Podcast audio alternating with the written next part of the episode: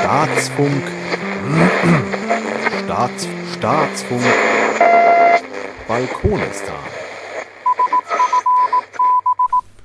1. August 2016 Saatgut gewinnen Teil 3 Tomaten Ich habe ein paar Exemplare von vier verschiedenen Cocktailtomaten gekauft.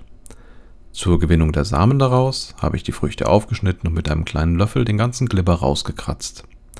Dieser soll laut dem Internet nun mehrere Tage vergären, weshalb ich ihn in Schraubgläser und schön ins Warme gestellt habe. Danach soll man den Restschleim mit einem Sieb abspülen, die Samen trocknen und fertig. Bislang bin ich aber nicht weiter als tu den Schlodder ins Glas, aber ich halte euch auf dem Laufenden. Zeitsprung.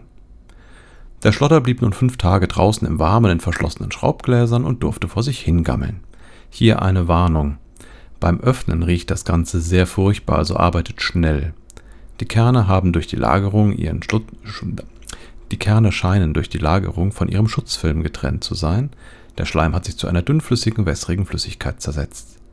Die Samen habe ich im Sieb gut abgewaschen und zum Trocknen ausgebreitet. Wir werden sehen, wie gut das Saatgut dann angeht. Zeitsprung. Eine Probe von den vier Samensorten ist nun testweise zum Keimen in Erde gewandert. Ich halte euch auf dem Laufenden.